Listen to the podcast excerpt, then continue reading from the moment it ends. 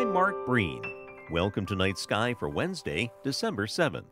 Although early December ranks as the cloudiest time of year, hopefully we get an odd break that gives us clear skies or at least some breaks to observe an occultation of Mars by the moon.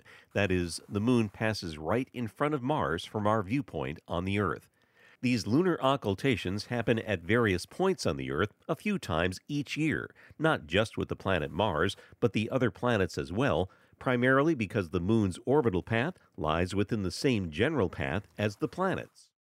Tonight, the moon's orbit takes it just slightly above Mars, close enough that areas near the Massachusetts border just barely see the moon cover Mars for about 10 minutes starting at 11 o'clock.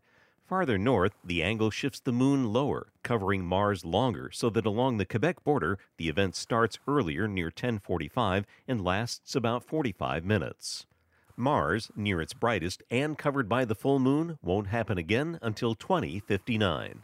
We'll catch up on some of the exciting science taking place on Mars Thursday on Night Sky. Night Sky is a production of Vermont Public and the Fairbanks Museum and Planetarium.